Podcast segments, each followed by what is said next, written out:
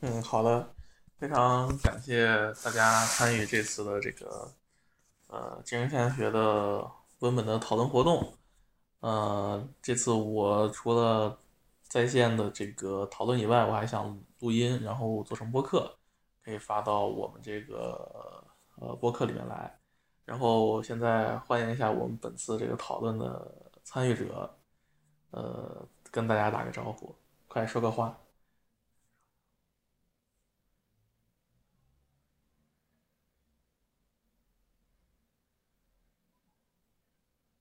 好，你们赶紧说话，不然我这个东西我得剪，我不想剪。赶紧说话，没声音呀。喂，哎哎，好的好的。喂，啊，要要搞得那么正式吗？我不想剪了，反正就打个招呼就好了，就。哦哦哦哦哦。嗯。Hello，大家好，我是来打酱油加吃瓜的。好 的好的。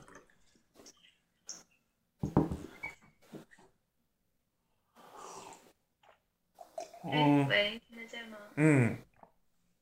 Hello，大家好，嗯，我是胡桃秋，我是，哎，主要来学习的吧，嗯。嗯，好的好的，那反正一会儿就是你们有问题可以随时提，我会以这个，呃，一张一张的这个呃方式来进行梳理，呃，这样比较清楚吧。反正基于大家其实都已经多多少少读过这个文本了。我先对于这个精神现象学文本提出一些问题啊，我认为它这个中译本吧太差了，真的是没法看懂，感觉比我翻译的巴特勒还难懂，实在是，嗯，然后呢，就我还看的是最新的这个先刚的版本啊，其实如果你懂它到底在处理什么问题，你可能大致能看懂前两章，但是后两章就是第三章跟第四章基本上就看不懂它干嘛了，完全不知道在干嘛，因为。它这个东西就不行，所以我到后两章我就抛弃了这个中译本，然后英译本我不想看，我直接是看这个导读。导读的话有两本书比较推荐，一个是这个 Robert Stern Stern 这个呃 Routledge Philosophy Guidebook to Hegel's and Phenomenology of Spirit，就这本书我是我是以主要是以这本书做的一个总结吧，因为他写的挺分析的，并且还很清楚，呃，可以让。这个大家看到一个这个呃分析哲学是如何处理这种哲学史的这种呃文本，然后第二个问第二个是这个这个 Ho Ho Hogate 二零一二年这个这本书呃也不错，然后但是我就只看。等等一下啊，你们不说话把这个麦还是先关掉好吧？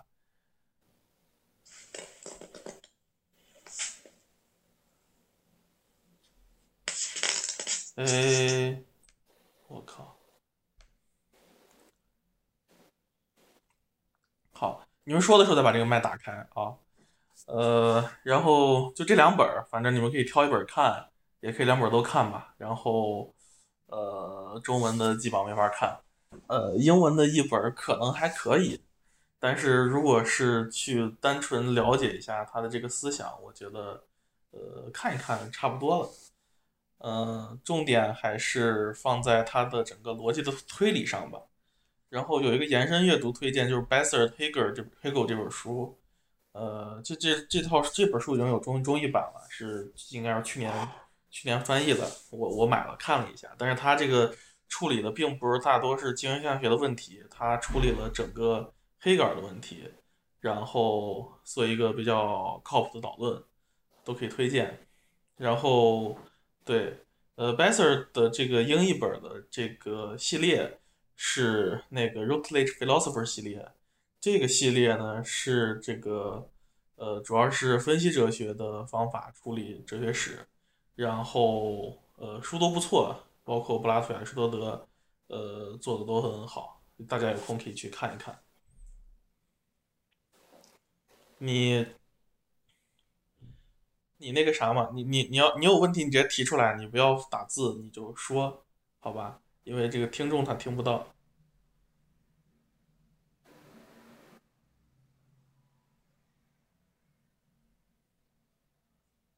OK，然后呃，对，就有人说呃，先谈一谈这个带着怎样的问题意识来的读这本书啊？这个两个，呃，我的第一个问题意识是基于这个，我现在做这个巴特勒的翻译，但是很多东西看不太懂，因此我想看一看啊，他到底是这黑格尔在干嘛？因为他的这个博士论文写的就是关于这个黑格尔呃精神现象学欲望概念在法国哲学二世纪当中的这个接受和超越。那如果不懂黑格尔的话，我觉得很难去把这本书读懂，这是第一个。第二个呢是说，呃，我读这本书，我发现很好的一个视角是从这个呃知识论的角度来去理解，就是把它看作是一个呃呃知识论问题的一个呃解决吧。然后刚好这个 Stern 这本呃二零零二年这本书也是以同样的视角来看。我相信，可能在这个分析哲学当中，大多数的人是，呃，大多数的人还是以这个知识论或者叫认识论的角度来看待《精神分析学》这本书的。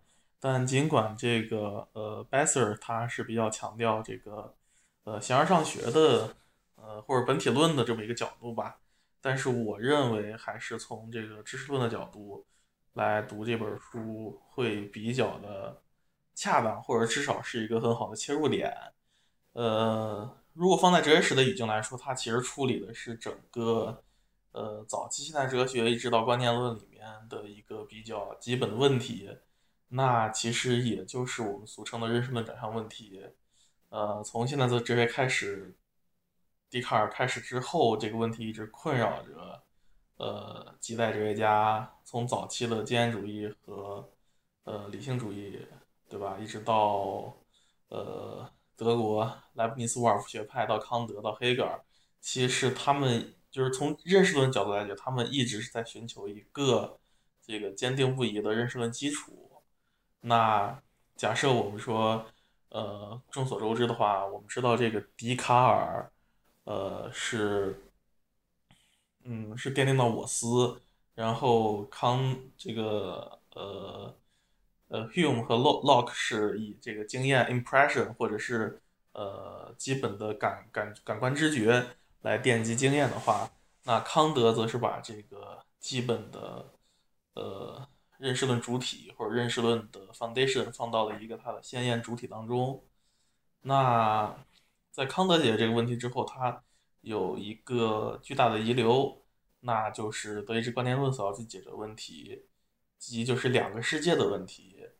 这个是，嗯，弗里德里希，呃，在在在在重新研究这个观念论的时候，他们认为整个观念论传统都是为了去解决或者克服康德所遗留的两个世界问题。那其实就是我们比较常知的关于这个现象和本体的这个一个对立啊，他们都认为康德没有很好的解决这个问题，现象和本体。然后这个东西吧，其实我觉得也出现在黑格尔这里了，就是在第三章当中啊。尽管我的这个理解和这个这个 Stern 这个作者理解有差异，但是我认为他们其实讨论的相同的问题。呃，因为康德其实受这个呃牛顿力学的影响很大，然后他实际上是以一个呃，他是想为这个呃我们的理性啊寻找一个。嗯，寻寻找边界嘛，但是他在区分这个两个世界的时候，就本体和现象，在这个过程当中，他并没有很好的解决这个，呃，呃，本体世界的一个，呃，就是说，他说我们无法认识到物物质体，物质体只在这个本体世界存在，我们的这个感官知觉或者我们的经验只能认识到现象世界，因此呢，我们认识的仅仅是表象，呃，物质体无法被认知。嗯，在这么一个过程当中，就是很多观念论者，包括费希特、谢林等等，他们对康德的这个解决方法感到不满，因此他们想去解决。啊，这其实也就能够解释为什么黑格尔这本书啊叫做现象学，嗯，精神现象学。对，因为呃，现象学所要处理的问题呢，即现象啊，或者说我们对现象的观测。那现象呢，很大程度上是基于我们的经验，呃，世界范围内的一种，呃，把把捉，呃，因此呢，它就是现象这个词儿本身就是跟呃本体呃对对立的嘛，对。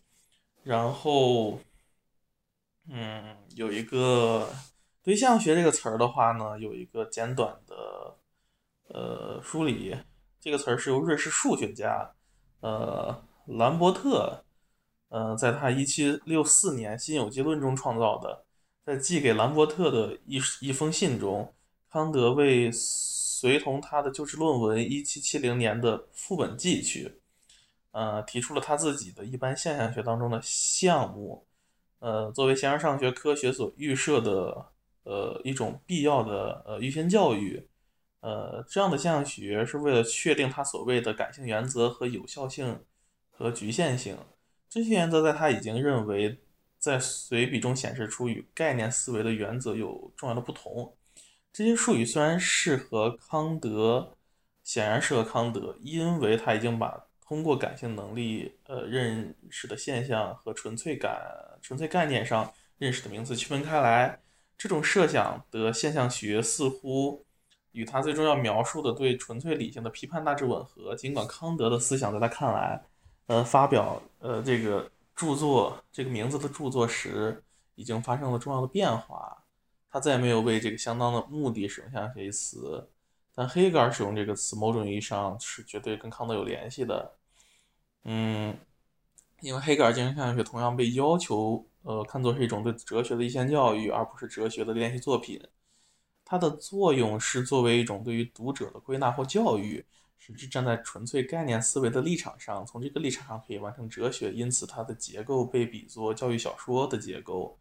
有一个抽象概念的主人公，呃，一系列所谓意识形状的演化的承载者，这是一系列连续的现象世界的居民。读者跟随并学习他们的进步和挫折，或者说，至少这部作品是这样设定的。在后面章节中，早期的一系列意识形状变得似乎更像是人类社会生活的配置而所取代。而这部作品看起来更像是对于相互关联的社会存在和思想形式的描述。在这种社会生活形式中的参与者，在其构想自己和世界，黑格尔构建了这样一系列的，呃，反映到希腊人到他自己身上的时代的西欧文明等等，这这些我们就不管了。重点还是我们直接开始这个我们的，嗯，这个。这个这个讨论吧，我们从这个第一章开始啊。第一章是感觉确定性啊，我我这里面全都拿英文写的总结啊，因为呃，因为因为这个 Stern 这本就是英文，然后我基本上是从他他书里摘录出来的一些笔记。嗯，好，然后对于感觉确定性这一章，你们两位有什么想要发表看法的吗？可以先先先发表一下。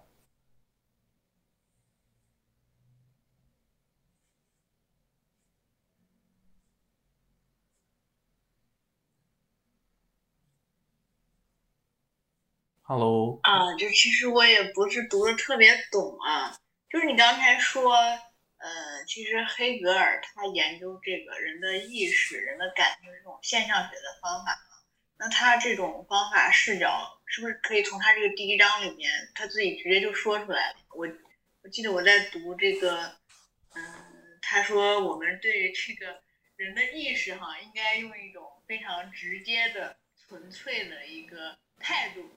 去理解它，啊，然后去思考它，这这种直接纯粹是不是就是一种现象学的一个呃基本的视角和方法呢？嗯，我就是你可以可不可以解释一下什么叫直接的、间接的，然后直接的、纯粹的？对，可以啊，就是我我认为这个这个可能是到后来在胡塞尔那边被发展出来的胡塞尔意义下的现象学的一种方式，但是。呃，在黑格尔这里，他的这个现象学，其实你就可以把它看作是一种对于现象的研究。对于现象的研究是通过怎样的方式来获得的呢？就是通过经验。那如果单纯的对于事物的经验的话呢，它就是一种直接的把捉；如果是通过概念的话呢，它就是一种间接的、间接的掌握。就是它这两个英文英文词嘛，一个是 apprehension，一个是 comprehension。然后 apprehension 就是把握，然后 comprehension 是理解，然后这个 comprehension comprehension 是在这个 understanding 当中，就是知性当中的一个方式。然后如果在这个感觉确定性当中呢，我们仅仅能做到就是一种直接的 apprehension，就是把握。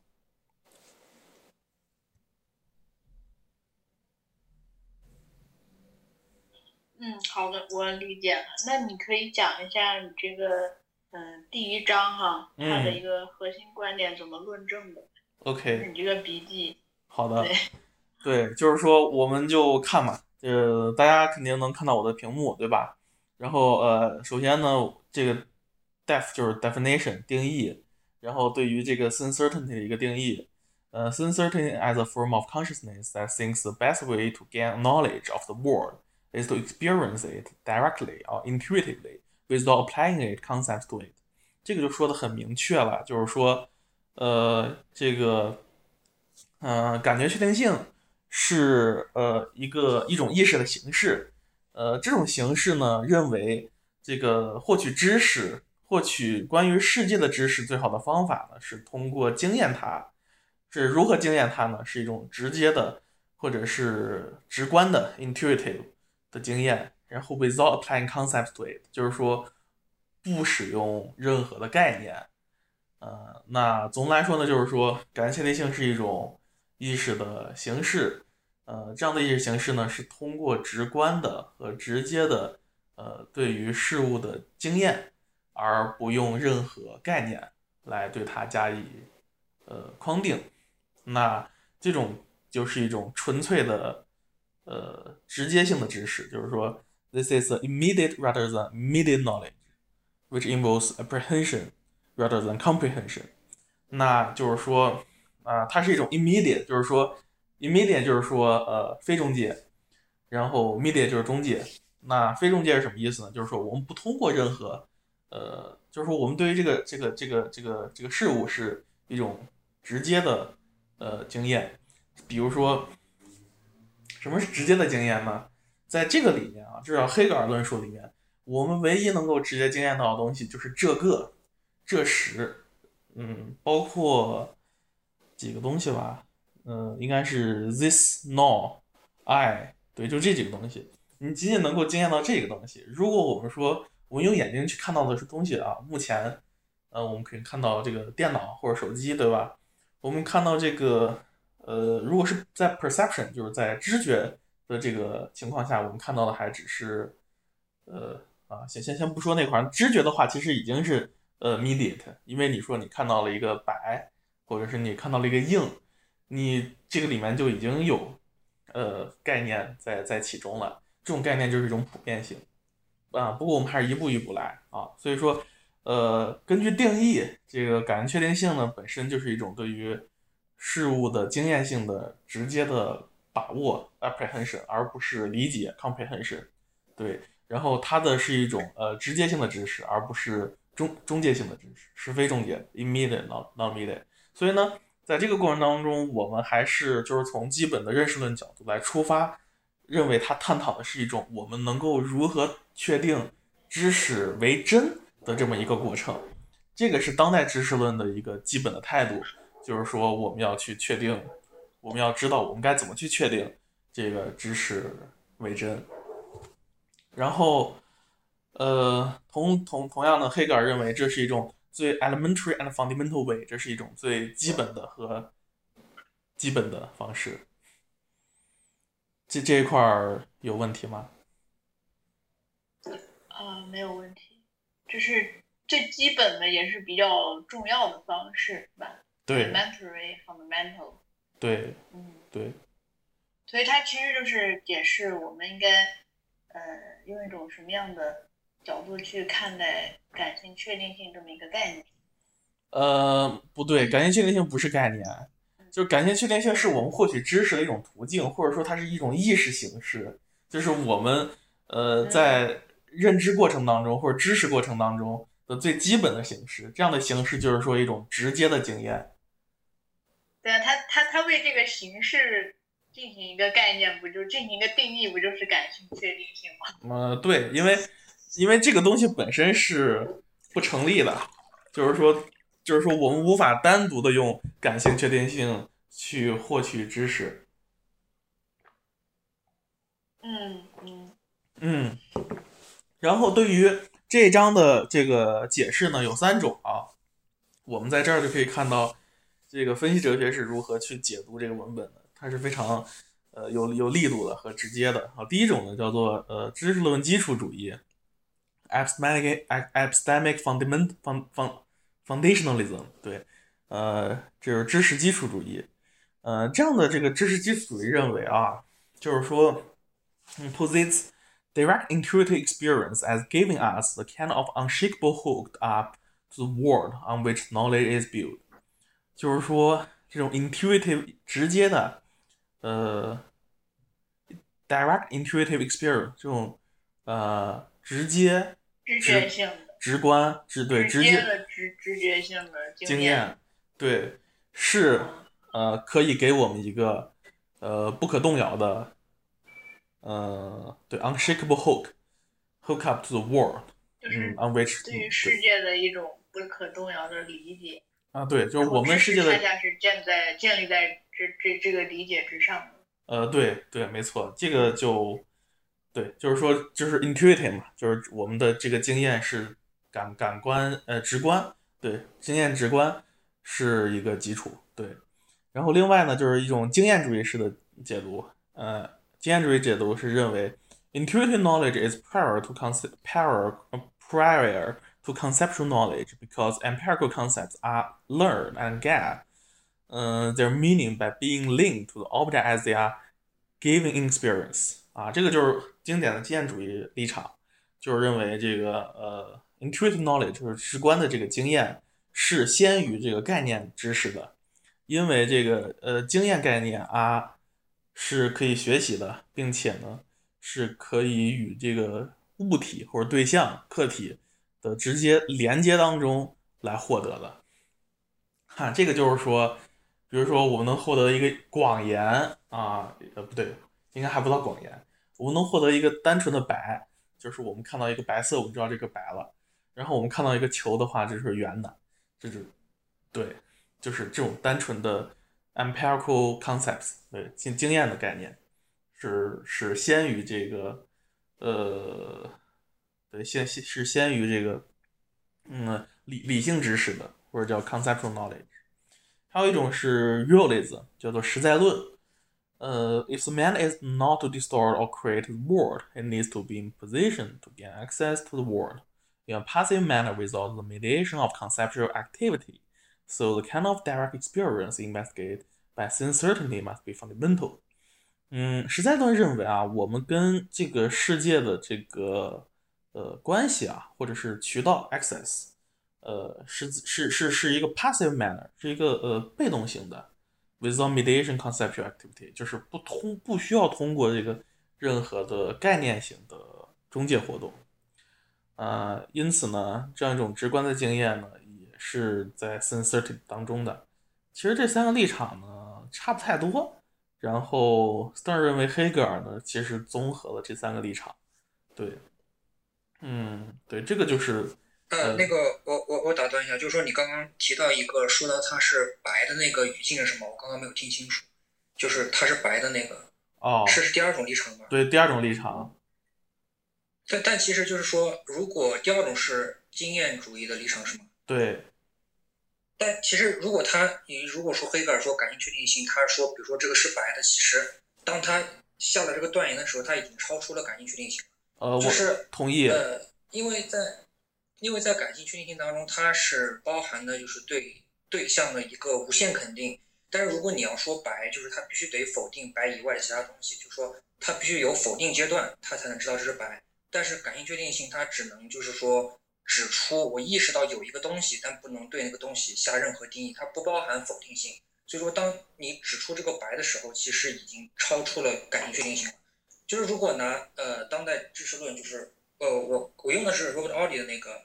知识论，嗯，就是 Robert Audi 会将知觉分成三个阶段嘛，一个是 symbol perception，一个是 objectual perception 和那个呃呃 propositional perception。那么呃感性确定有点像它的第一阶段，就是呃 perceive perceiving of，就是察觉到一个东西存在，但这个东西不知道是什么。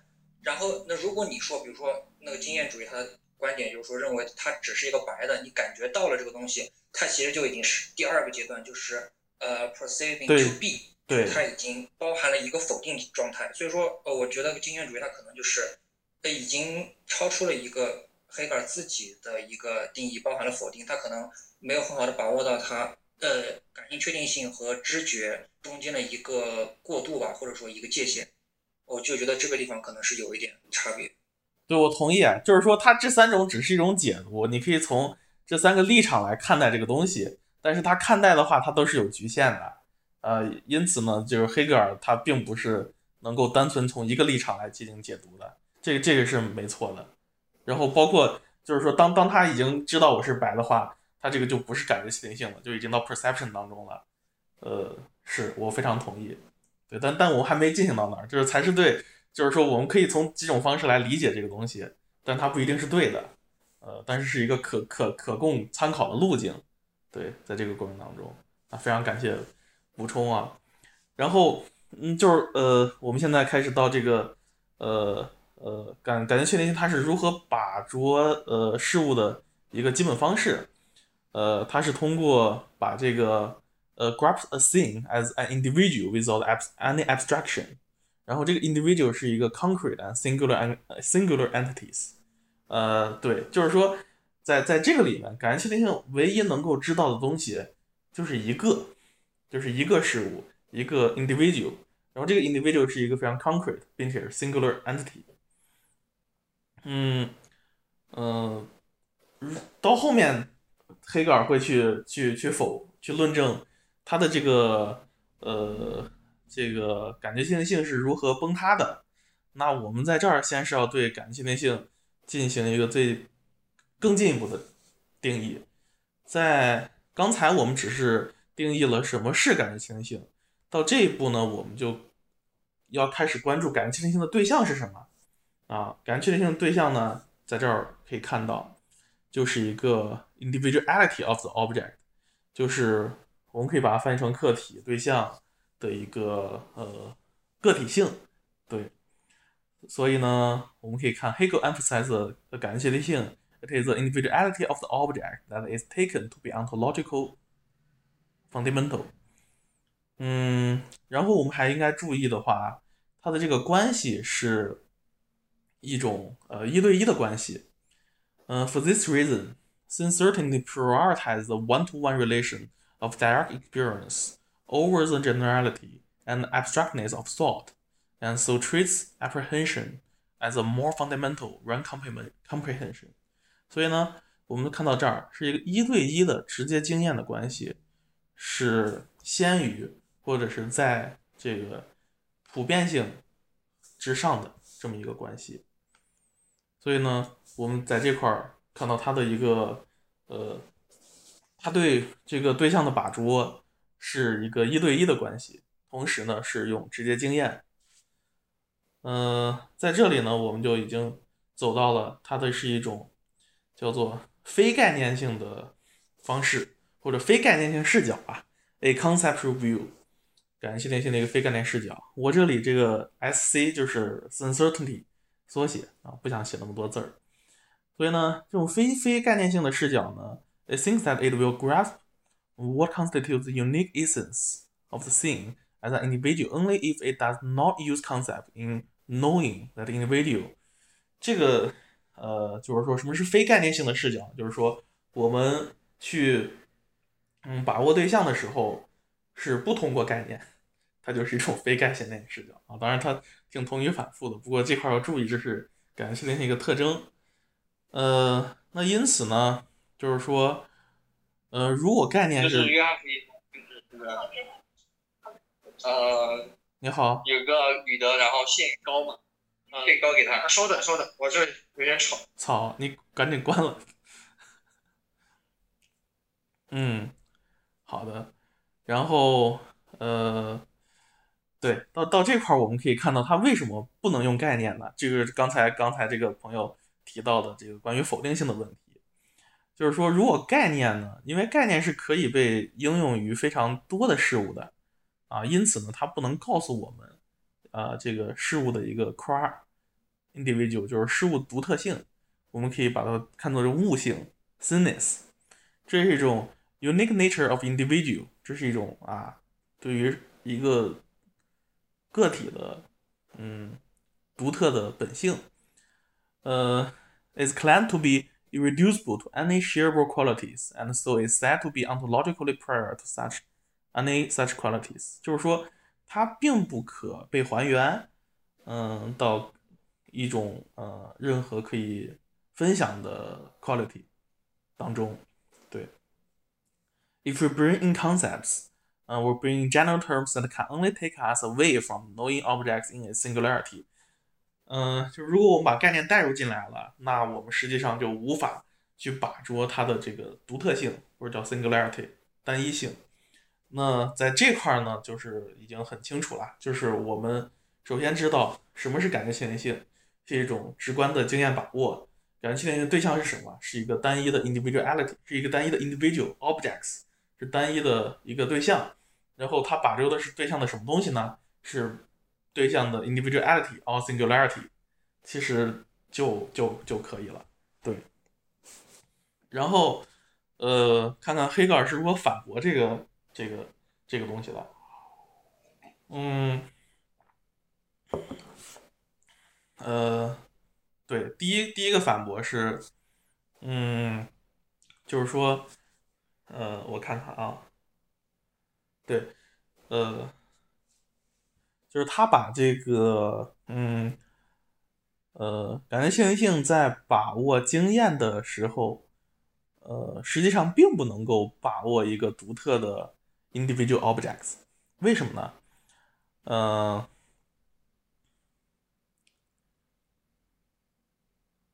，so that 对，为什么呢？因为呃，就是你把握不到呀。就是如果他是他是如何论证的？他是通过这个 what is this 这一块进行论证的啊。但是他就提出先是 propose 两个东西，然后感确定性呢，同时呢也。不能够证明，嗯，他他把这个 individual 看作是 this，啊，就是他不能够把这个独特的这个特性，呃，置于这个可以分享的普遍的特性之前，呃，是什么意思呢？就是说，呃，他的论证方法啊是通过这个问感确定性，啊，what is the this？就是这是什么？嗯，就当他就问这是什么的时候呢，呃，就会出现一些奇奇怪怪的情况。比如说，我们举第一个例子啊，呃，如果我们说这是什么，如果这个这我们指的是现在，对吧？我们在时间上理解这个问题，那么他给出的答案是，比如说现在啊，国内是晚上，我们这儿是下午，那就说现在是下午吧。对，白天啊，it it is day。对吧？好，now is day。然后呢，那就到晚上了，呃，就他把这个东西写出来，然后，呃，it is day。然后呢，到晚上之后呢，他再来看这个东西，就发现，哎，啊，刚那会儿我写了 it is day，但是这会儿呢，我看到这就这个 this 就变了，这个 this 变成了 net，对吧？那因此呢，就是这个 this 就是我去把捉的这个对象，或者把捉的这个 individuality，它就没有那么 uniqueness 啊，因为这个 this 呢，它同时可以是 they，同时可以是 net。那在这个过程当中呢，这个 this 它就没有那么 singular 了，它就变成了 multiple，它就变它就不是一了，它就变成多了，就是就是至少呃。从这个角度是是我是这么理解的啊，这这一块儿有没有问题？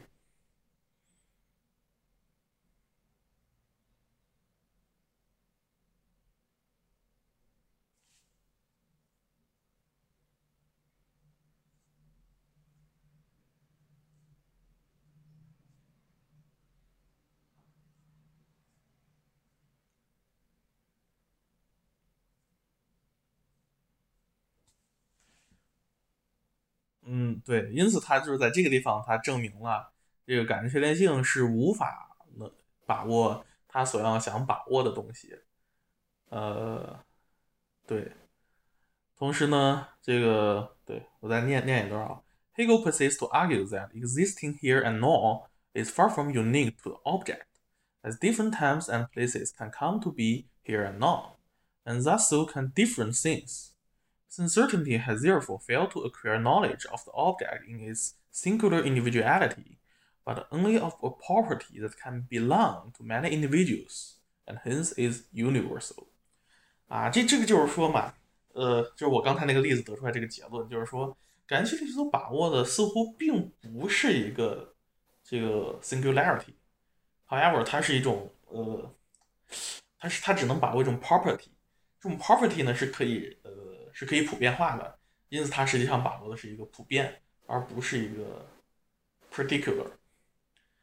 就比如说它，因为它能把握的只是 this now 这些东西，但是 this now 就这些东西呢，它并不它并不是一个单纯的 this。啊，它是一个普遍的 this，它 this 既可以是这，呃，在时间上它既可以是 day and night，对吧？然后呢，它在这个空间上呢，它可以既是树，也可以是房屋，也可以是任何很多别的东西。所以它把握的这个东西，它就是一个普遍，而不是一个单一。就是这个 this that 的话，它是一个时间空间的集合体，它而不是说一个特定的个体，因为你是把握不了那个个体。对。那个时间和空间是会不断在变化的。对。所以，所以他认为感性确定性的话，把握的就是一个非常呃普遍性的东西。啊。对。对这个这个这个普遍还不是那种概念性的普遍，而就只是一种感知上的一个普遍，呃，还还不到 perception，它就是一个非常非常基础的一个普遍，但是它能达到这个基础的普遍，就可以反驳感性性他自己的追求，因为他追求一个 singularity，但是实际上他只是把住了一个 universality。对，这个这个还挺有意思的，就是。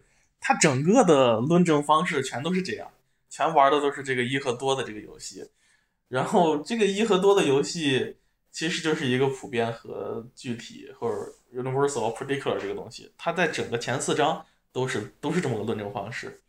如果在第一章能把这个点 get 到的话，到后面的话就看起来就不太那么费劲了。嗯。我们第一章快结束了，因此在这儿有一个两难，感觉确定性它遇到了一个两难，它有两个选择啊。第一个选择是什么呢？呃，may in this that knowledge of the object recurs that regrets its unique essence。谁啊？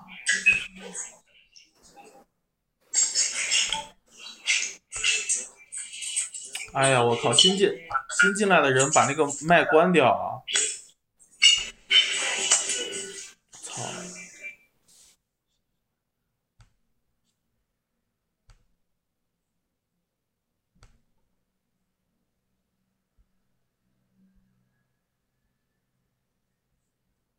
操置一下。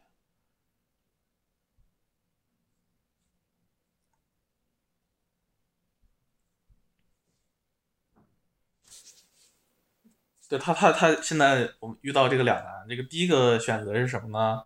他可以去坚持说这个，呃，关于对象的知识呢，是要求我们去把握它的一个独特的本质。嗯，但是呢，呃，这样的知识呢，就是不能被把握的。不能被触及到的。第二个选择呢，就是感性确定性去否定了，呃，这个客体或者对象，呃，拥有任何的这个 unique essence 独特的本质啊。这样的话呢，我们就没有理由去否定或者去弃概念于不用啊。因此呢，也就是呃，没有基础来把这个感性确定性作为一种最优先的。呃，认识的立场，对，呃，这这个这个应该很很明确。那那感性性去为了解决这个问题呢，它在这儿实际上是怎样去解决呢？呃，asserts a unique individuality of the object it is experiencing here and now by trying to ignore the existence of any other such objects, times and place。啊，他他用的方式呢，就是就是刚才这个朋友去补充的，他就是用了一个否定的方式，他是直接去说这个感确定性能够掌握的这种呃独特性物体的独特性，呃是通过去忽略这个其他事物或者其他对象的存在，对，然后呃包括这个 now here and and this，嗯，就就就他他是这样做，但是这样做也不成功嘛，啊那因此呢就就我们说感确定性去把握的这么几个东西，包括 now here and I and this，实际上是不存在一个独特性的，but it is a plurality，是一个多而不是一。啊，马尔库塞是这样说的啊，这个 since experience has thus itself demonstrate demonstrated that its real content is not the particular but the universal 啊，因此就是说这个感觉确定性它能够呃这个掌握东西呢，实际上是一个普遍而不是具体。那第一章结尾呢，就是说，嗯，assuming rather than denying our capacity to grasp individuals, Hegel therefore concludes that knowledge of individuals cannot require us to go beyond universality in the way that uncertainty suppose。啊，所以说呢，他这儿得出结论就是说，关于这个个体的 individual 的知识呢，还就是在普遍当中就就没了。就是说，他就说我们能得到是普遍，而不是个别或者一般。对，第一章这儿还有没有什么问题或者想讨论的，可以讨论一下。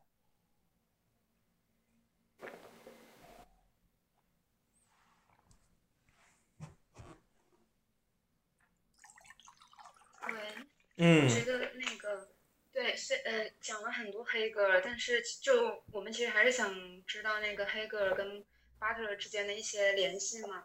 其实，呃呃，刚刚讲的主要是说从那个认识论的角度，对黑格尔肯定是从认识论的角度去分析那个独异性、多元性，包括那个嗯、统一，还有那个独特这种这一些偏哲学化的理解，这个可能嗯。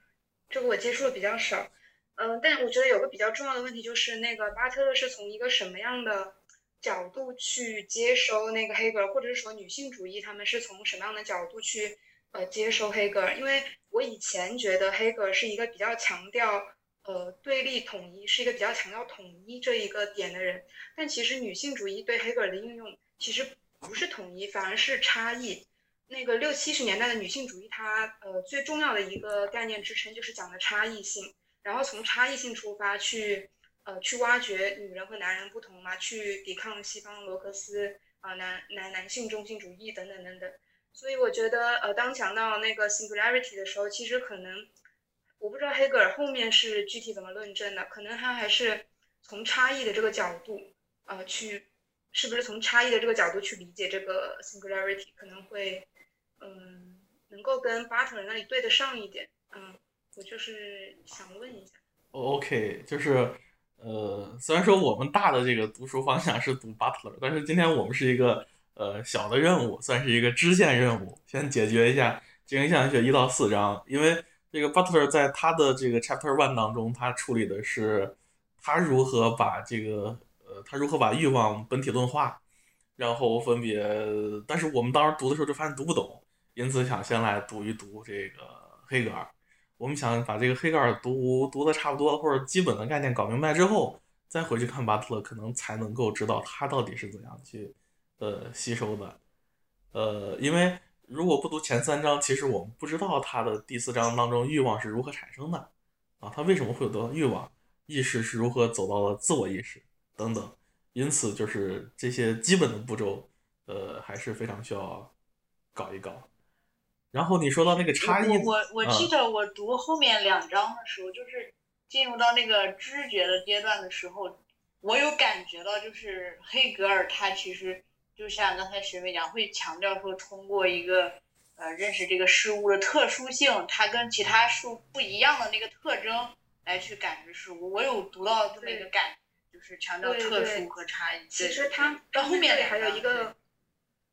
他这里还有一个就是启蒙的那个大背景在这里，然后当时那个年代可能对于启蒙的理解是有一些不同的分支的。黑格尔他可能是站在一个还比较呃调和，他不是完全的反对启蒙，但是他也不是完全站在那个启蒙的那一种全部的呃观念要完全统一的那样的一个角度，他可能走的是一个相对来说比较呃辩证、比较调和的一个角度。然后后面的人对他的运用可能就是走了。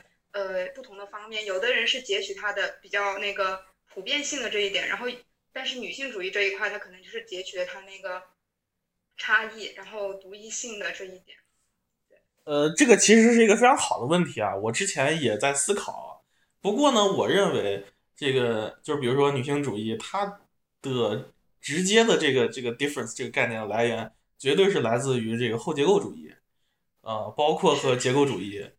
呃，然后结构主义的这个 difference 的这个概念来源是来自于索绪尔，啊，这个这个脉络是非常清晰的，因为像我之前做那个消费社会的那个报告当中，也专门提到这个问题，就是因为索绪尔的这个 difference 这个概念差异嘛，啊，差异就意义源于差异的这么一个 difference 是影响了包括德里达、鲍德里亚就一系列后现代或者后结构呃主义，那。就是索绪尔那个 difference 和这个黑格尔之间的这个 difference 是否有什么关联呢？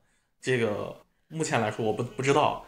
对，之前我们也讨论了一下。这个你这个是你这个是一条线，但其实对于如果如果只说女性主义这一条线的话，那其实它的它的那条线应该是黑格尔、波普啊、伊利格瑞，然后巴特勒，然后伊利格瑞他才是主要讲的那个性差异，而他可能跟。可能跟那个结构主义那条线没有那么明显的交呃交交织，对，但我觉得这个可以慢慢讨论这一点，对，它可能是一条不一样的线。呃，对，波伏娃那边是是是从科耶夫来的嘛，就是像我前昨天还是前天翻译的那个文章，他们也也讨论这个东西，他们是基于这个黑格有黑格尔元素啊，基于这个主奴辩证的这么一个东西过来的，但是他们肯定绝对是把。这个黑格尔改造了啊，所以呢，在黑格尔这里，他强的强调这个差异，或者是他肯定还是比较强调统一吧。我觉得还是强调统一更多一些。呃，他他这儿用这个 difference 或者这个差异，或者 universality 和 singularity 之间，它其实从哲学上讲，它是为了就进一步的使这个东西是，比如说 A 是 uncertainty，B 是 B 是 perception。C 是这个 understanding，到四变成 desire 或呃 conscious 到 self consciousness，这是是他的一个策略，是他的一个哲学论证的策略。他是想把这个，他是想让这个东西一步一步运动下去，啊，通过这种否定啊，或者通过矛盾呀等等，让他继续往下走。哦，目目前的理解是这样子，对。是是。好的，好的。因为这个还特别有意思，就是，呃，嗯，前前两章嘛，前两章因为，呃，前两章和三四章、第三章、第四章处理的东西，呃，对象不太一样。前两章比较好理解，就包括第一章读中文也好，但是我读完之后，我发现我并没有人家理解这么细致，所以说，其实看看人家怎么怎么搞的，还蛮有意思。好，第二章的 perception 呢，就是知觉。知觉的话呢，呃，知觉的这个立场是比较像经验主义的立场了，就是他通过 impression 呀，或者说这个 ideas 呀，primary idea、secondary idea 来去认识这个事物。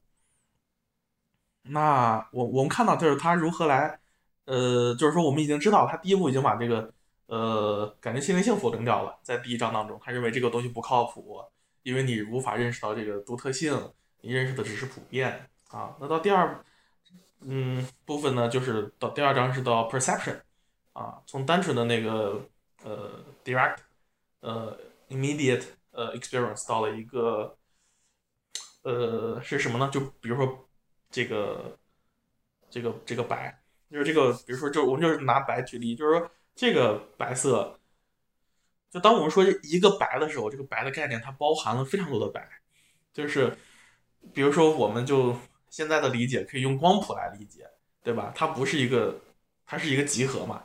呃，黑格尔到这个里面也是这么说，他认为这是一个呃集合啊，然后等待对，说 now。呃 consciousness is ready to conceive of individuals as being constituted by characteristics they have in common uh, with other individuals, and so uh, think in terms of universality as well as individuality。在这个时候呢，就是意识呢是把这个 individuals 啊看作是一种它的特性的一种集合，这种特性呢是和其他的 individual 是有关的，然后因此呢，它的一个普遍性。也就成了一个它的独一性，就是这个这个特别好玩，这个非常哲学。就是你说这个白呢，它到底是一个白呢，还是非常多的白？啊，它这个呃，这个这个矛盾就在这儿产生了。就是它有两个理解，一个是这个呃是一个白，一个白呢，这个这个理解它是一种普遍。呃，不对，一个白是它是一个 individuality。如果说它是非常多个白，它就是有 universality，它是一个普遍的白。那这里它的矛盾是在什么地方呢？是在于，嗯，那 perception thus treats each individual as a coincident instantiation of some collection of property instance in a single spatial region。啊，就是说，比如说白，或者是这个，对，就是白吧，或者杯子。比如说，我现在有一个水杯，我这个水杯是白色的，但同时呢，它也是圆的，嗯，然后我摸起它呢，它又是硬的，那么至少它在这里面它有三个 property，然后，嗯，在这个当中，杯子它包含了白、圆的、硬的，那可能还有长，还有广圆在里面，它是把这么几个 property 包含在一起，但这么几种 property 呢，它其实是不太相关的。那我把它叫杯子，那这个杯子里面它包含了这么多东西，那它到底是一个一呢还是多？这就是黑格尔所所来去反驳这个 perception 的一个方式。呃，在这里呢，它有两两个层面，第一个层面是 a boundary view of objects as an also，就是说这个比如说 boundary view 是绑缚起来的一个视角，这样的视角来看待一个物体，把它这个物体看作是各种特性的一种。并列就是 also，并且，所以呢，我说这个课题是各种莫不相关的特性的惰性组合，啊，就是就是这个意思。但黑格尔呢，他想来，他认为这个东西也不不行，啊，因为他有有矛盾。他是如何处理这个矛盾的呢？就是说，嗯，黑格尔 now argues that this view proves unstable and gives rise to its opposite。which takes the object to be a one, that is, unified substance or a substratum over and above its properties。呃，就是说，呃，黑格尔他就是 呃认为，在这个东西当中啊，我们实际上是有两个视角的，一个是这种绑缚的视角，一个呢是一种呃单一的视角，呃，就是一个是一。一个是多，嗯，如何来理解这个东西呢？我们可以继续向下面看，嗯，可以，黑格尔也许建议是这样子的啊，呃，there is something unsatisfactory in the boundary view of of of of the object as an coincidence of property instance as long as we realize that these properties are distinct from one another, as they must be if they are to be determined. 就是说什么意思呢？我们是如何认识到了这个多的这个视角？呃，就是多的统一，多的一，多的一的这个视角它有问题呢？ 是当我们认识到它的这个呃特性，它所包含的这个特性，每个都是有区别的。比如说白不同于硬，硬不同于长，长不同于圆，对吧？然后。这样的话呢，每一个特性呢，呃，都是需要被规定的，determine 需要去规定。然后在这块呢，就是它为什么是一个冲突呢？啊，就是说，呃，呃，就是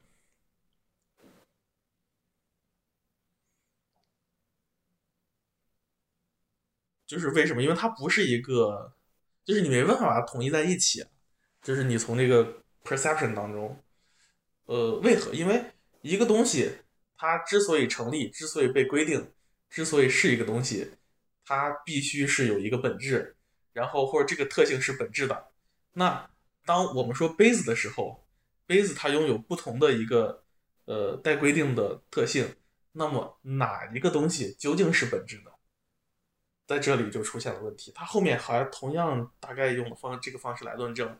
那我们在这儿看就是说，呃，we cannot identify this individual in 嗯 this in in these properties，嗯，for then it would be many not be one。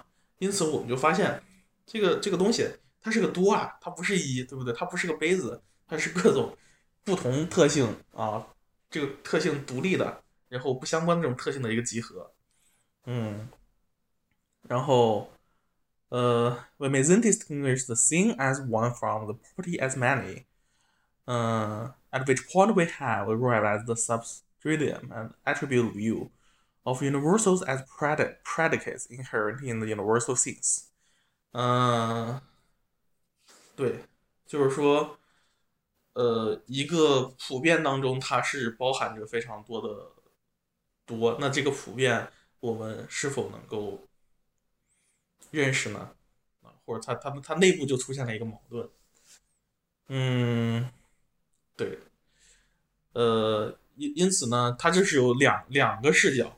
第一个视角呢，就是说是一个 boundary view；第二个视角呢，是一个 substratum attribute view，就是说你要么看到的是一个杯子，是一个这个全的大的视角；你要么看到的是一个它拥有了各种特性的一个东西，就是白、圆、高、硬。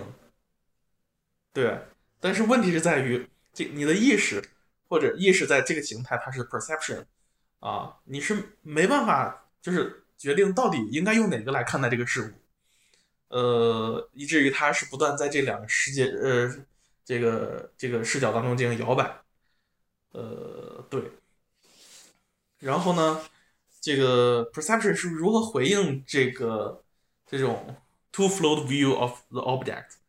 就是说啊，它是把这个呃呃后一个就是那种呃 substrated substrated view 呃看作是 secondary 的，而不是 primary。是如何来论证的呢？他就说呃，他举了一个例子是糖，比如说一个方糖，嗯，是方色的白的。然后是甜的，那它的这个特征或者它的 characteristics 或者 quality，呃，它的甜是对我嘴来说它是甜的，但对我眼睛来说呢，它是方的或者是白的啊不，然后对我手来说它是硬的，但是呢，它这个东西就不根本，因为你需要一个嗯主体来进行参与，因此，呃。而且这个参与它是通过不同的这个感官感觉器官来进行获取的一个特征，所以它是这么来解决的问题。嗯 corresponding to these two flow view of the object, there is a 对，它就是这样子。然后呢，嗯，就是同时呢，它也有一种对于主体的两个视角，就是说。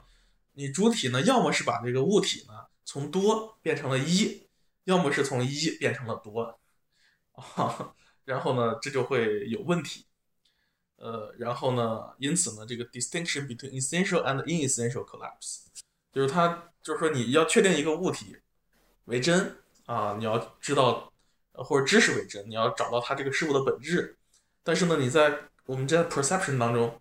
你的这个事物的本质你就不确定了，因为你并不知道哪个是真的本最最本质的。你要么是以这个大的视角来看，它是个杯子；要么是以这个小的视角来看，它是各种特特征的集合，呃，各种特征对各种单独的特征，那它的这样的一个分类法就失失效了。 嗯，因此呢，这个 the conception of perception is limited. 嗯，one because it treats universals as simple sensory properties, instantaneous, which uh, has led it to reduce the object to plural plurality of unrelated attributes。反正就是它这个 perception 当中就有这么一个矛盾。呃，这个矛盾就是刚才讲的。嗯， 他的这个论证过程，大家理解吗？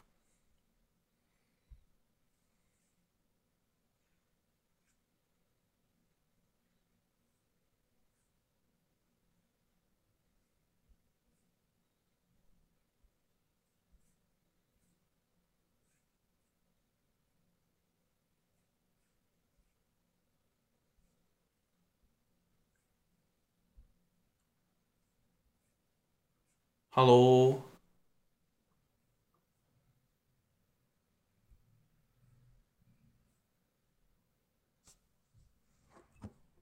没问题啊、你接着讲吧。嗯，对，这这个第二第二章比较好好理解啊。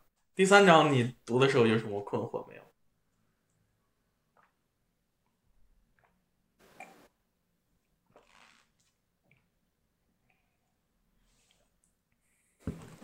好稍微暂停一下，我去喝点水。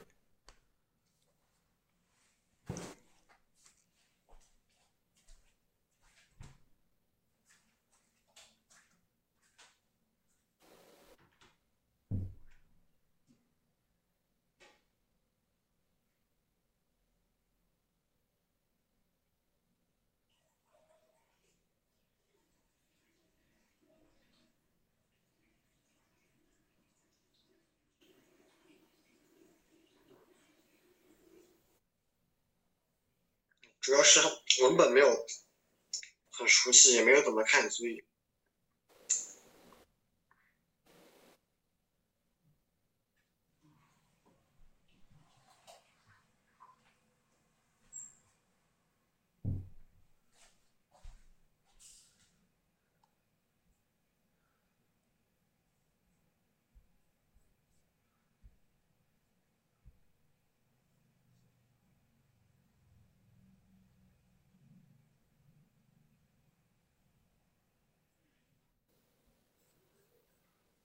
有没有人想要补充的？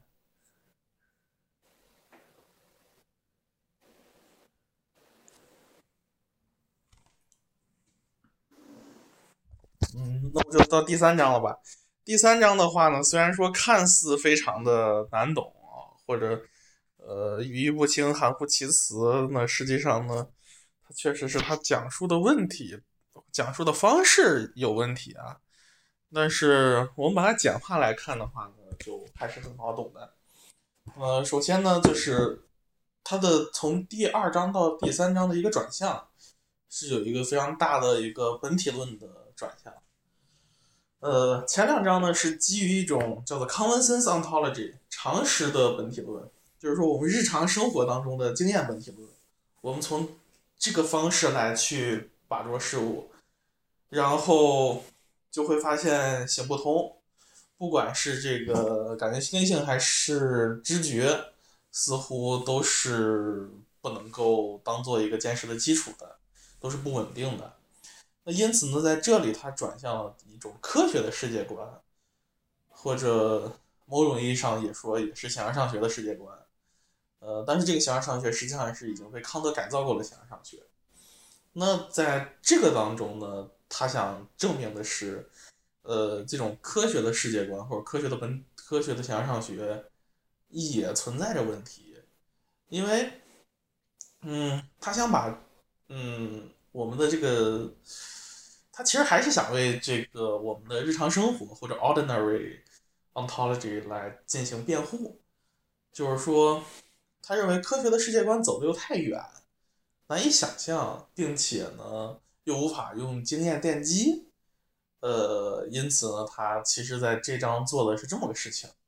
你像，你看他讨论力啊、电啊什么的，实际上呢，是因为这些概念是在当时最具有突破性的一种呃科学思想，就类似于我们当下的这种量子力学啊，对，就非常具有突破性、非常先进的这种思想。所以带着这么一个历史语境来看这个问题，其实就好懂得多。嗯，对，所以呢，他是从一个 common sense ontology to moving a metaphysical picture，然后呢，他想证明的就是说呢，这个这个科学的图景呢，实际上也是有问题的。呃，对，他是借用了这个力的这个概念来进行的论证。嗯，那我们先来看一看啊。uh, well, he say how in one sense the notion of force is attractive, uh, in that it appears to give over the aporia faced by the common sense conception of science and properties. He also tries to show that how this scientific image is itself problematic, insofar as it takes us too far away from the common sense conception, and so once again 嗯 leads to a portal concerning individuality and universality. 看。他他他其实用的是他妈同样的方式来去论证的这个这个这个或者去解决的问题啊，就是还是在这个 individuality 和 universality 之间，他会发现，嗯，他似乎也没办法来把握这两个东西。嗯，在在这个例子当中呢，现实就是在这个科学的世界观当中，这个现实被 conceive as an interconnected whole of internally related force for for forces，就是说呃是一种相互连接的、内部有关联的力。嗯，它其实这个力讲的就是牛顿力学。那那那为什么他要把这儿放出来？因为它一方面这个很具有突破性，但另一方面这个玩意儿又不可知，或者说是不可被经验啊，呃，或者至少你看不到啊。最简单来说就是看不到。呃，this interconnectedness。is not visible to us directly in the world given to a sense, of, sense, sense, sense experience, where it appears that reality consists of distinct entities. But this pattern is now taken by consciousness to be a merely the appearance of the more holistic structure of the internally connected force. 啊，在这个这个过程当中呢，就是 understanding 出现了， 就是意识是走向了这个呃呃知性的这么一个过程。知性，呃的这个理解呢，就是一种纯粹纯粹概念啊，你可以把它，它可以用纯粹概念来对事物进行理解。那这种纯粹概念呢，它本身就是不基于经验的，比如说 force，呃，但是我其实在想，黑格尔的这个反驳其实不一定特别成立啊，因为大家可以思考一下，就是说，呃，对，其实确实也也成立啊，我们确实无法。证明力的存在啊，对吧？就是比如说这个力，它是一种呃 attraction and attention，对吧？呃，就是或者 exposure and attention，我们只能证明物体移动啊，我们这是能经验到的东西，但是我们能够感觉到力的存在吗？对吧？就是那个 force，不一定啊，对吧？某种意义上，也许是可能的。呃，他是如何去反驳的呢？就是说，这个呃，consciousness has discovered that the price must be paid if attempts to escape the puzzle that arises out of our ordinary conception of the world. 嗯，by moving 嗯 to the two-tier view of adopted scientific theorist，就是呃， 如果说我们想要摆脱这个之前的这个日常的这种呃。concept word，对吧？那我们其实上是有一些呃代价需要去付出的。呃，第一个代价呢，其实就是说，实际上或者它这个代价就是说，我们的这个科学的超感官世界是无法在经验当中呃得到奠基，你没法证明。操，就是就是很很虚啊，就是你这个 super sensible world，你你你你你你你它既可以，你可以说它是力，也可以说它是。对，我嗯，咱们高中都学过嘛，那个波粒二象性，就是光波，它既是波，它又是粒子啊，所以它有一个什么波粒二象性，duality of the wave and 波和粒啊，对，对啊，他他他他，嗯，那当当时在发展发现波的时候，他觉得就是个波，那你发现粒子的时候，它又是粒子，但是后来发现这俩他妈是一回事儿。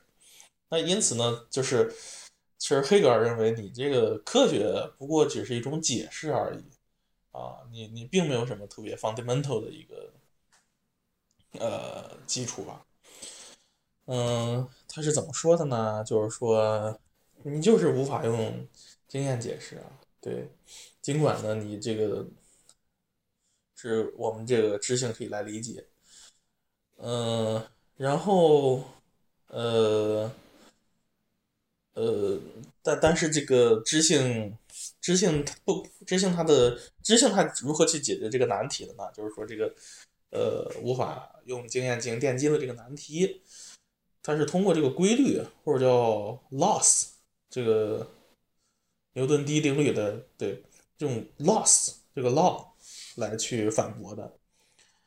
嗯，就是说 understanding，嗯，对，就是说，如果我们真的是无法在经验当中去把捉或者是接触这个超感官世界，那么我们有怎样的方法来沟通这两者呢？那就是去制造出一些规律来，然后呢，因为这些规律呢是可以在这个经验世界或者自然现象当中找到的，并且我们认为它是被 govern 的，就是被统治的。那因此呢，我们就可以去证明我们的这个这个超感官世界的这种方式是可行的。嗯，他有。但是黑格尔认为这还是有问题的，他提出了三个难题。嗯，首先呢，他会认为啊，这个关于呃 law 的这个概念啊，嗯，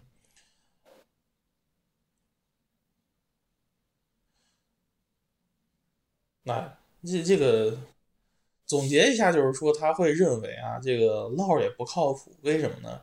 因为你这个。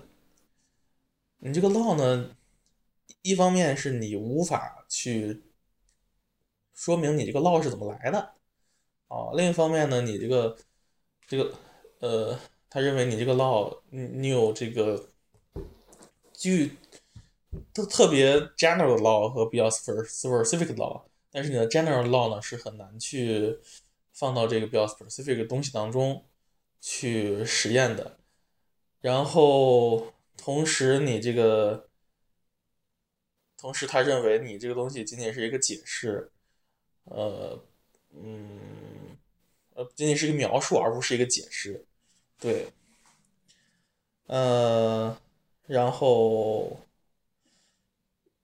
呃，对，一个大的，那那所以黑格尔他他认为就是，嗯，科学的那种。认识世界的方式也是不太靠谱，对，不靠谱呀，因为他的那个什么牛顿的那些规则，嗯，一些物理的原理，其实对，就像你说，它是一种解释，我们是没有办法进行一种时代的经验的啊。那么黑格尔通过他这种反驳的话，他想就是，嗯，去进一步肯定他自己的什么理论呢？呃，那这个往后我们就能看到啊，就是。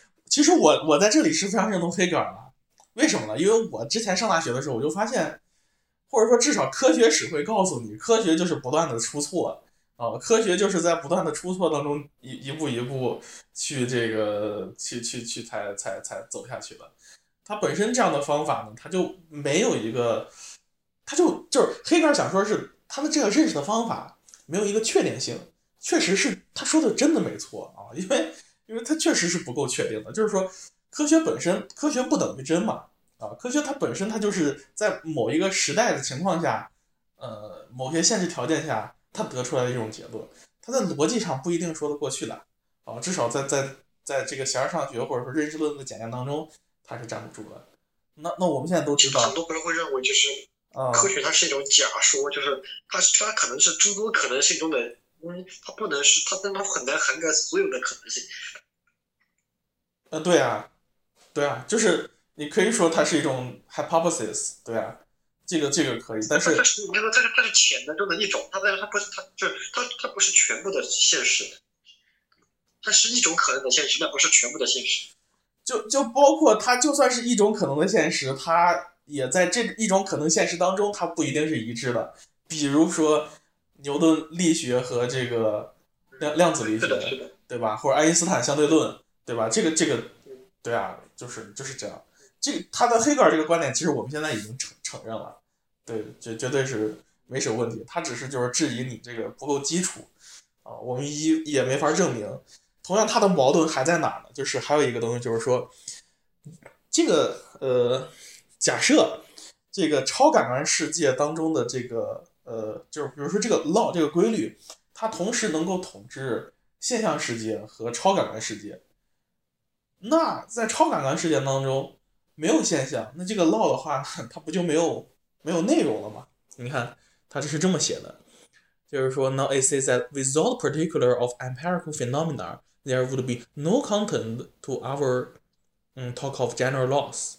It claims to have um, established the priority of universality or particularity.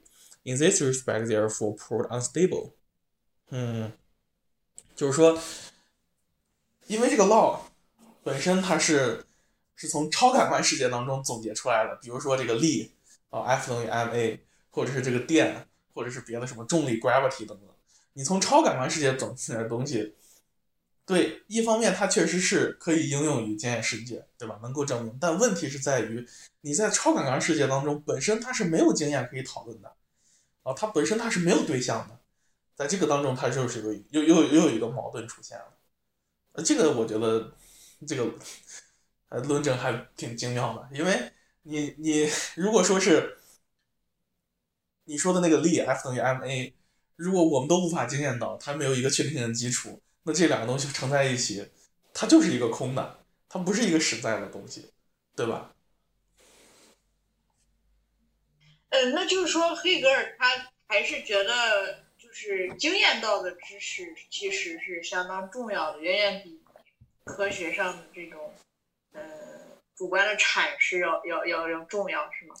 就是就是他觉得我们获取知识一个重要的方法或者基础还还是要经验中来。呃，对对，所以它这个叫现象学嘛，现象是在经验当中你认识到的东西嘛，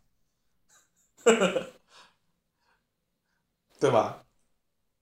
哦，对，其实这这点儿我们也都能理解。你看，要不就接着对往下讲呗。好的，然后它还有一个 inverted inverted world，然后没太搞懂就不说了。然后比较重要的呢是它有一个转向，是从意识到自我意识的一个转向。这里标志着这个意识从对客体的关注转向了对主体的关注。然后再次有两种解读，一是康德主义解读，二是一个较为中立的解读。康德主义解读呢，大家都比较熟悉，就是从一种实在论到一个观念论的视角，也就是说。呃，意识发现了哦，原来这个物体呢，它好像，呃，它这个本身的 objectivity 并没有那么强。然后这个，如果我们要去认知这个 object 的话，也必须通过我们的这个主观视角 subject subject 去去认识。那因此呢，似乎在这个意义上，这个 subject 是更更重要一些的。就康德就是就是这么认为的，对吧？然后。因为 the object turns out to be constructed by subject，就是说实际上客体呢是主体的一种建构。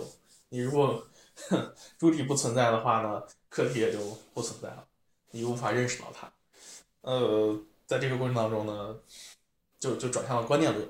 但是呢，嗯，至少这个这个这个这个作者 Stern 是不太同意这种解读，因为他把黑格尔和康德离得太近了。然后第二个中立的解读呢，就是说是从这个 theory of practice 的一个改变，就是从理论到实践的一个转变，呃，这是一个大的立场的转变，这个是我比较信服的。然后就是在这里我们可以看到黑格尔是如何理解理论和实践的啊。尽管我们大多数人谈论实践的时候都是在马克思的意义上谈论，但是黑格尔的这个可能会更值得探讨一些。就是说有两种视角嘛，一个是理论视角，一个实践视角。理论视角是什么呢？就是我们刚才说的那种，把意识、把注意力集中在对象的上面，然后把意识隐去，单纯的去去看待这个对象或者看待世界。但这样的方式，我们已经被证明了是不可不可取的，因为它没有一个绝对的确定性的基础。那因此，在这个过程当中呢，呃，意识就把这个视角转向自身。然后就是到主体的这个视角，呃，在这个主体视角当中呢，就是说，也就是说把这个主体放在了这个呃事物的中心。呃，科耶夫也也是这么理解的，他就说，嗯，在这儿有一个新的旅程就要开始了，然后是一个时间的旅程，是自我意识的时间之旅。然后，嗯，对，是就把是是把这个呃理论的方式放到了一边。嗯，对，理理理论的态度呢，理论态度是关注 object。那实践态度呢是关注这个 subject，然后这个 consciousness now sees the world as something that the subject can engage with direct, directly through its practice relation to it, as nothing but a vehicle for the self-consciousness。所以呢，在这儿呢，它就是转向，嗯，从就意识就转向到自我意识了，因为他发现这个。object 靠不住，然后就回来要关注 subject。当他关注到 subject 时候呢，意识就成了自我意识。 对，这这个是一个比较比较合理的理解吧。反正我我目前的解读都是比较分析的解读，欧陆的那个解读实在是看不太明白。嗯。然后，嗯，就到第第四章了。第四章的话呢是。呃，自自我意识，对，然后呢，也是到了我们比较关键的东西，就是欲望。呃，但是其实就算我读完这块呢，之后我还要再看看巴特勒，才能够明白巴特勒是如何接受黑格尔的。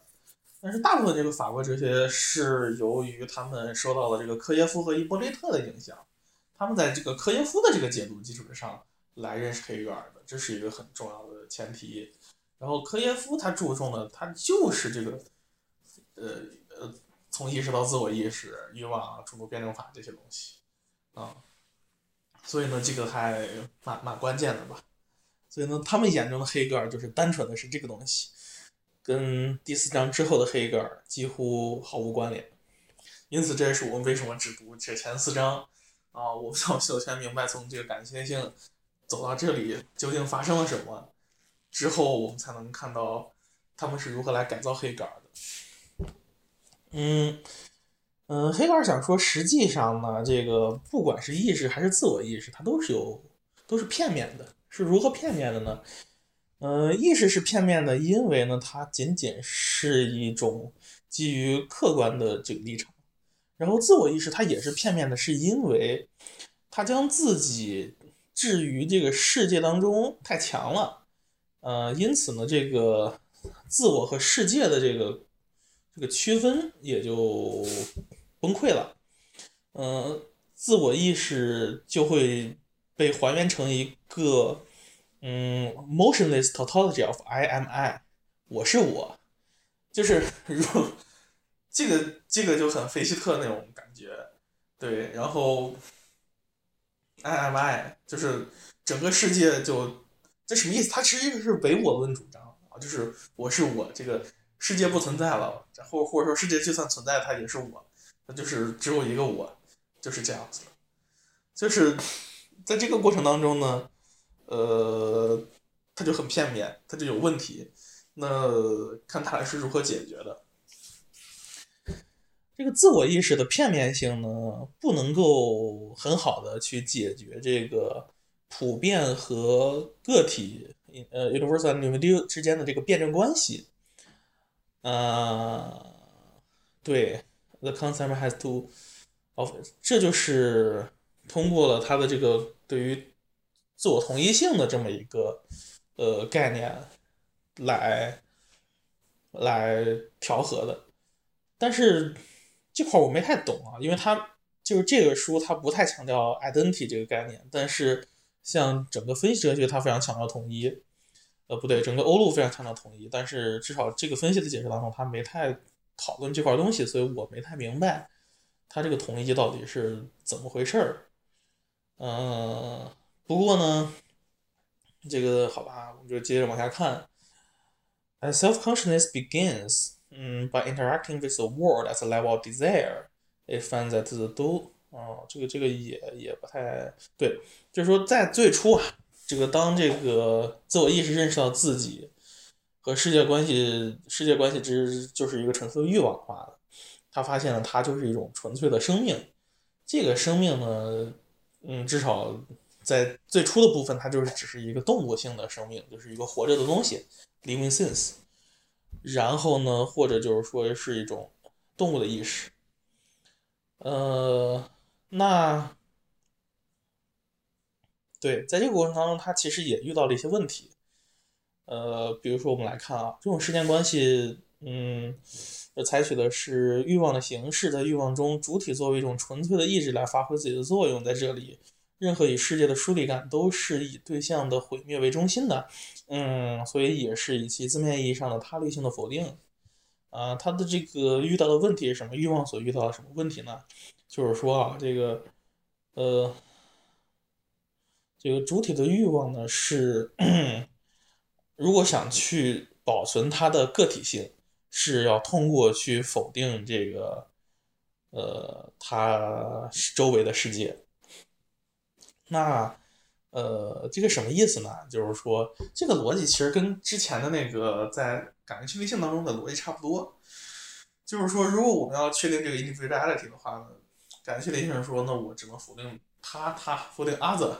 来保保留自己，对，然后呢，那因此呢，这个过程就是一种对于对象的一种呃 destruction 毁灭。嗯，once this object is destroyed, destroy destroyed, subject has nothing over which to exert exert its control and so demonstrate its individuality. The subject must therefore find itself another object to destroy. 嗯，again again，就是说在这个过程当中啊，就是说。如果他去毁灭了客体， 呃，第一个对象啊，他就会发现，哎，嗯，这个对象就无法去展示他的这个独立性，那意思他会再去寻找别的对象，然后不断去毁灭别人，最后就把所有东西都毁灭掉。嗯，大概大概是这样理解的吧？对，嗯，对，为了去展示他的这个 individuality，对，就是说展示他的独立性。他要把所有东西都毁掉，所以他就是独一了，或者否定也可以。然后来如何去解决这么一个问题呢？呃，黑格尔提出的方法就是说是，呃，平等的跟另一个，就是你平等的去承认有另一个或者是其他的这个自我意识的存在，就是实际上他的目的是为了达到一个市民社会的目的。啊，如果政治哲学讲，它是为了达到一个市民社会的目的，就是说，呃，现在现在国家的建立，然后市民社会当中，你的这个主体或者说公民要相互的彼此承认对方，呃，对，他的目的其实是应该是这个意思，但这里他就呃说的比较呃抽象啊，就是说，this will happen when a single self-consciousness is word as containing an other self-consciousness. for in seeing another uh, selves like it, and in thereby recognizing itself in the the subject is no longer forced uh, faced by sheer otherness, uh, where only by negating the word can subject um, de deny itself in it。就就反正就是说，你只要能够这个啊承认对方啊平等的承认对方，大家都是相互的独立的存在。就就可以了，这是一个目标啊。但是为了 达到这个目标，是有一个过程的。这是从就是这一段所要讲的东西。哎，我想问一下，你这个读懂了吗？这个讲欲望的。欲望啊，因为他说的这个欲望呢，它不是一个什么特别具体的东西。他的这个欲望，它可能跟我们现在理解的欲望不一样。但是单纯来说，它就是一种 will。对，就是这种 will，对，will 想要想要的那种，对，想就是就是对于对象的一个意愿，或者是某种渴望。对，in which subject itself as kind of pure pure will 纯粹欲望，但这个欲望可能连，就是对，应该是这他的这个理解啊，是说是要去把其他的他者都否定掉的一种欲望。为为什么要把他者都否定掉？或者说毁毁灭掉。哦，因为他要确定自身的这种 individuality，自身的独特性。啊。呃，就是怎么说嘛？就我我我我我说可以用第一章的这个逻辑来理解啊。就比如说，呃，第一章最后，呃，比如说。就是 sincertainty，他想去认识这个 this。那如果说你要去认识这个 this 的话，它就是它保存它的这个独特性 individuality 的话，是要通过保留它当前的这个 this，并且否定其他 this 来保留，就是或者就是通通过否定其他 this 来保留当前这个 this。那在这里，那欲望所做的类似，就是通过否定其他的 other。来保留自己这个 self 的存在。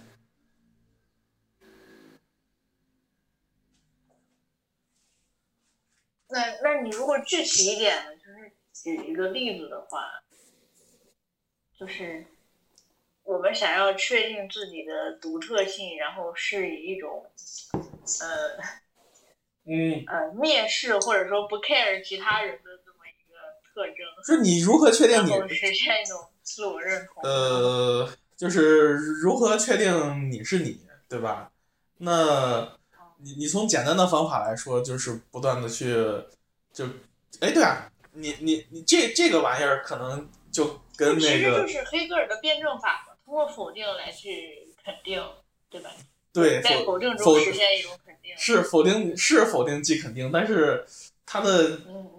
对，就就是就是，比如说嘛，就是说通过说你不是什么而得到你是什么，对吧？嗯，对的，对的。对对，大概。所以这是他的一种呃毁灭。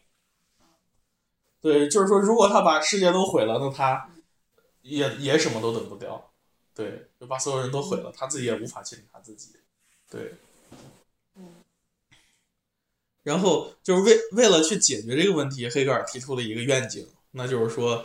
这个自我意识能够相互的去肯定对方或者承认对方是一个呃自自自由自在的一个主体，对，然后比如说就到这儿一个相互肯定的阶段，mutual recognition，呃，每一个自我意识必须承认啊，其他的的自我意识是一个自足或者自主的主体，嗯，as something that has an independent existence of its own，就是它能够自存的，对。嗯，在这里呢有两个条件，或者说两个后果吧。一，第一个后果就是说不能够，就是说 it cannot utilize for its own purpose。你不能将其他的自我意识作用于，就是作作为自己的一个呃手段，为自己的目的服务。然后就是说，呃，对，因为它不是 object。对，if that object does not of its own accord，对，如果它不是自愿的，那你不能这么做，就是说不能将他人当做一种手段来为你自己的目的服务。然后就是这个就跟康德讲的差不多。然后另外一个呢，就是说你同时也要去认识到并且接受，呃，its well-being and identity as a subject is bound up with how is it is seen by the other self-consciousness。就是说你同时得接受啊，就是说你在他人看来也是一个。是一个其他的自我意识，对，就是说，每一个自我意识同时必须也要这个意识到并且接受他自身的这个 well-being，就是美好生活和同一性，如同呃一个主体是与是是是是是与其他的这个这个这个是绑绑在一起的，对。对，就就是大概是这么个意思。也就是说，你如果要获得一个良好的生活，或者得到一个善的生活，在伦理学上得到肯定，那么你必须是要跟他人活在一起。因此，这个关于市民社会共同体和国家的整个论述，就是基于这块的。他其实是想做这么个事情。对，但是咱们今天也不谈到后面，因为我也没读。嗯，然后包括法国黑格尔，他们也没有接受这这个东西，就只是接受了欲望到主动辩证法这一块儿。所以其实，嗯，对于黑格尔的还有后面那些东西，今儿就没法讨论了。但是我认为他是想做的很很重要，就是这么个这么个情况在这儿。对，嗯嗯，就是他这个愿景还是挺不错的，就是让大家呃团结起来，构建某种共同体，或者是某种社群的力量，来去抵抗一种原子化的社会。对，现在国家嘛，就市民社会啊、市场啊什么的，都都从那儿来的。对，后后面可以看看 Besser 如何去写吧，大概就能看明白了。嗯，其实后面就一点点了，一点点就是说，因为我准度辩证法没没读明白，所以不讲。然后就就就有一个生死搏斗这么一个东西。然后生死搏斗的话呢，因为这个这这一段是他就是达到这个目的的一个策略，或者说如何能够达到这一块儿啊？呃，大概就是说。嗯，嗯，对，就是说最在最初最基本的情况下，就是说你这个第一个自我意识，你想获得他人的认可，但是你又不想给他人认可，词汇就会成为一个 one being only recognized，the other only recognizing，就你不去承认别人，但是你想得到别人的承认。嗯，at this stage。The single self-consciousness is not yet able to achieve a stable sense of its own identity in the face of other self-consciousness，因为他不想给他人承认，他只要给自己承认。然后在这个过程当中就会出现矛盾。这个矛盾是什么呢？就是说，the I is wholly universal, absolute per perceived and interrupted by no limit。哦，对对，这个不说了，就是说，他这个矛盾是啥呢？就是我。这个我呢是一个非常普遍的我，绝对的我，然后特别牛逼，然后又没有这个局限，所以呢是在普普遍本质，这个我对于普遍这个我的普遍本质是对所有人都都一样的啊，然后嗯两个相互这个有关联的这个自我，因此呢它就 constitute one identity 成为一个统一，但是另一方面呢却有啥呢？就是这个这两个自我呢，它又非常的不同，嗯，然后 combining each other, each existing as a reflection to one into oneself, as absolutely distinct from and im impenetrable by other，就是说 impenetrable by other，就是说，简单来说吧，就是说一，你认识到这个我呢，他是一个普遍的普遍的人，普遍的这个人呢，就就很很很很牛逼，很庞大，很绝对，但是呢。你在见到另外的一个人的时候，比如说你的邻居或者你家人之后，或者说别人，对吧？他者，你会发现哟，哎，我我我，这个普遍的人在这两个身上又那么的不同啊，每个人就是非常的 distinct，在这块呢又是普遍和具体或者个体的一个这个冲突，就是这么矛盾，然后。就是欲望通过生死搏斗达到主动辩证法的过程，就是去为了解决这么一个矛盾。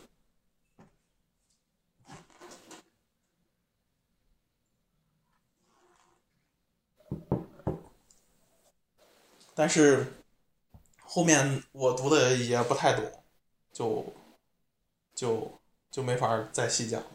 对，然后我分别列举了有三种。这个解读啊，大家随便看一看就完了，因为主动辩证法没读明白，没法讲。如果有谁对这块儿比较懂的话，可以来讲一讲。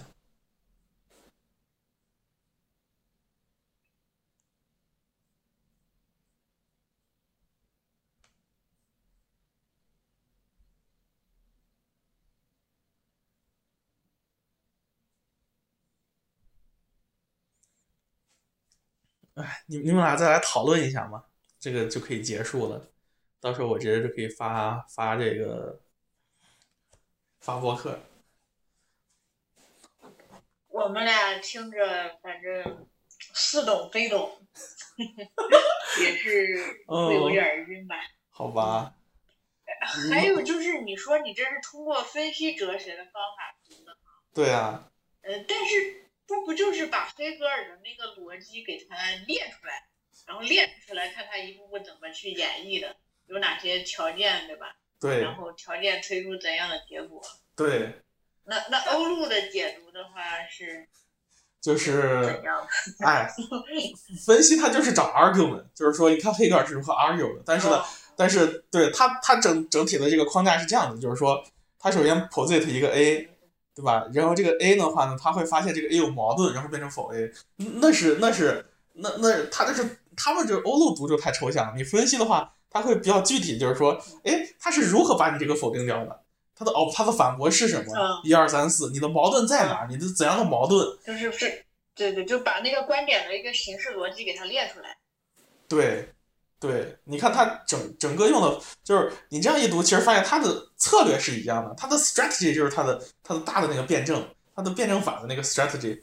但是如果你想对文本搞搞清楚的话，这样读是非常靠谱的。对，嗯嗯嗯，是是。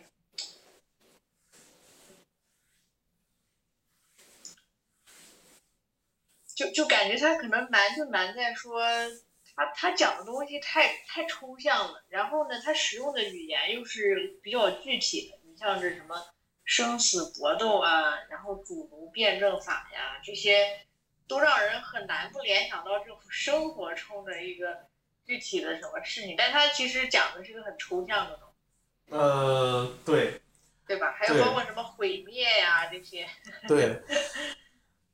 嗯。不不过他的论证的逻辑是很清晰的，就是说，如果你能把他的这个论证的逻辑掌握出来，你对这个文本就有一个初步的理解了。就是说，你起码就不会迷失方向了。就是这样，就是他他嗯呃，分析哲学就是做这么一个工作。你我认为在读哲学史的话，你第一步就应该干这个事情，之后你再看一些比较大的什么历史背景呀，或者其他东西，嗯，你再看他为什么这么做不然就是老是浮于表面。哦，空谈阔论是不行的，对，嗯，是啊是啊，主要是你有那个哲学史的一个专专业的背景嘛，你们就是有做过这方面的训练，就可能像我们这种呃外汉，得得先通过一些那种小的文章、小的论文去去分析一下它里面的论证逻辑。哦、这种的话就就会比较晕 太太太宏大又太抽象了。我我读了之后觉得挺挺清晰的呀，就你你们觉得不清晰吗？就嗯，其实其实你录播这是你的话特殊性呀，刚才不也说了？嗯，说啥？你你你你录播课那个话题一个话题主题主导的话，可能听众比较能容易接受，然后我们也比较容易呃进入那个语境。那如果是文本的话，那那就是会有一个比较长的一个适应的呃阅读的过程。对，就是而且这都还都还是英文的。对，就今今儿就是说，就就分享一下这个阅阅读阅读阅读的情况，阅读笔记嘛，就是顺便把它做成一个博客，也也不是为了做博客而做。你真的你真的一定要发播客吗？我怎么觉得也没有讨论什么呀？是啊，那就我我我觉得还还还可以吧，就是就是你就给这个这个这个就读过这个书的人，没听到的人可以听一下嘛，对吧？就对对，哦，可以，你这个整理还是挺好的。就让让你们参加讨论，就是是可以看看有什么问题，给你讲一讲，这样。对，我觉得我都没跟你交交织在一条线上面，哦我觉得岔开了。哦，你觉得差到哪儿了？就嗯，可能主要我还是文本没有读完，然后然后我的那个进入的那个点是比较偏那个法国哲学欧陆那一块的，然后你这个是直接从观念论开始分析的，从认识论的角度，嗯，所以就很多其实蛮难链接起来的。比如呢，你你找几个点，我看能不能接起来。我觉得应该没什么太大问题。哦，因为我读这个，我发现它就是个认识论的事情。对，